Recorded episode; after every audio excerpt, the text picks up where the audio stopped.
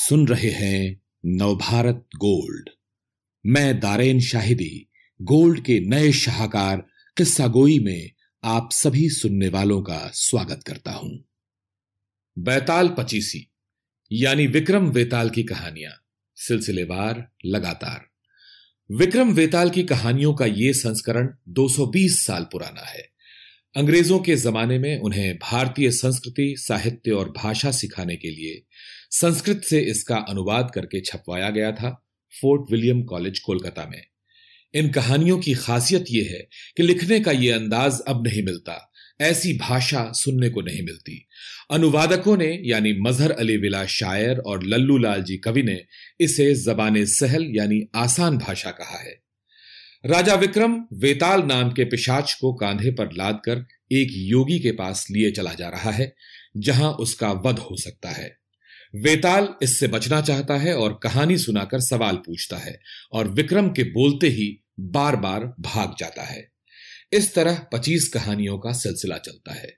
तो सुनिए, बैताल पचीसी की अगली कहानी।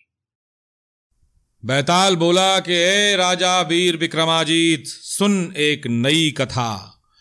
दक्षिण दिशा में धर्मपुर नगर है, वहाँ के राजा का नाम महाबल।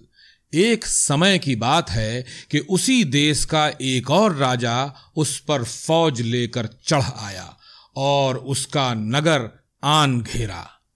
कितने एक दिनों तक लड़ता रहा, जब सेना इसकी मिल गई और कुछ कट गई, तब लाचार हो के रात के वक्त रानी को बेटी समेत ले जंगल में निकल आया। जब कई कोस वन में पहुँचा तो प्रभात हुआ और एक गाँव नज़र आया। तब रानी और राजकन्या को एक पेड़ तले बिठला। आप गाँव की तरफ़ खाने का कुछ सामान लेने चला था कि इसमें भीलों ने आन घेरा और कहा, हथियार डाल दे।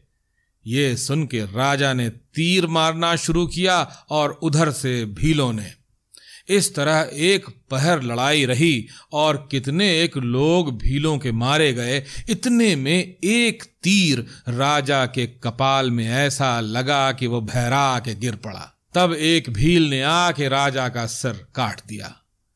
जब रानी और राजकन्या ने राजा को मुआ देखा तो रोती पीटती उल्टी बन को चली। इसी तरह से कोस तो एक चल मांदी हो के बैठी और अनेक अनेक भांति की चिंता करने लगी। इतने में चंद्रसेन नाम राजा और उसका बेटा दोनों शिकार खेलते हुए उसी जंगल में आ निकले और दोनों के पाँव के चिन्ह देख राजा ने अपने पुत्र से कहा कि इस महाबन में आदमी के पाँव के निशान कहाँ से आए? राजपुत्र ने कहा, महाराज, ये चरण चिन्ह स्त्री के हैं, पुरुष का पाँव ऐसा छोटा नहीं होता। राजा ने कहा, सच है, ऐसा कोमल चरण पुरुष का नहीं होता।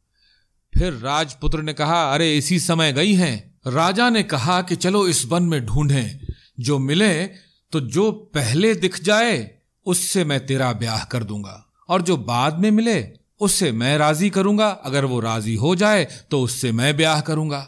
इस तरह आपस में वचनबद्ध हो, आगे जाके देखें तो पहले रानी नज़र आई और बाद में राजकन्या नज़र आई। अब जो दोनों के बीच में करार हुआ था, उसके मुताबिक राजा ने राजकन्या से विवाह किया और रानी से राजकुमार ने विवाह किया। इतनी कथा कह, बैताल बोला है राजा विक्रम! उन दोनों के लड़कों का, ये जो दोनों राजकन्या और रानी थी, उन दोनों के लड़कों का आपस में क्या नाता होगा? अब जो ये सवाल सुना राजा विक्रम ने, निरुत्तर हो गया और चुप रहा। तब बैताल खुश होकर बोला कि, राजा, मैं तेरा धीरज और साहस देख अति प्रसन्न हुआ। पर एक बात मैं तुझसे कहता हूँ, सो तो सुन। कि जिसके शरीर के रोम समान कांटों के और देह काट सी और नाम शांतशील, सो तेरे नगर में आया है, जैसा कि मैंने शुरू किस्से में बताया था। तुझे उनने मेरे लाने को भेजा है आप बैठा मरघट में मंत्र जपा करता है और तुझे मारा चाहता है। इसलिए मैं जता देता हूँ कि जब वो पूजा कर चुकेगा, तब तुझसे कहेगा कि, ए राजा, तू साष्टांग दंडवत कर, तब तू कहियो कि मैं सब राजाओं का राजा हूँ और सब राजा आन के मुझे दंडवत करते हैं। मैंने आज तक किसू को दंडवत न की और मैं नहीं जानता। आप गुरु हैं, मुझे कृपा कर सिखा दीजिए तो मैं करूँ। जब वो दंडवत करे, तब ऐसा खड़ग मारियो कि सिर जुदा हो जाए। तद तू अखंड राज करेगा, और जो ये तू न करेगा तो वो तुझे मार देगा और अचल राज करेगा। इतनी बात राजा को चिता, बैताल उस मुर्दे के कल्ब से निकलकर चला गया, और कुछ रात रहते वो मुर्दा ला, राजा ने जोगी के आगे रख दिया। जोगी ने उसको देखकर खुश हो, राजा की बहुत सी बड़ाई की, फिर मंत्र पढ़ उस मुर्दे को जगा, होम कर बलि दिया।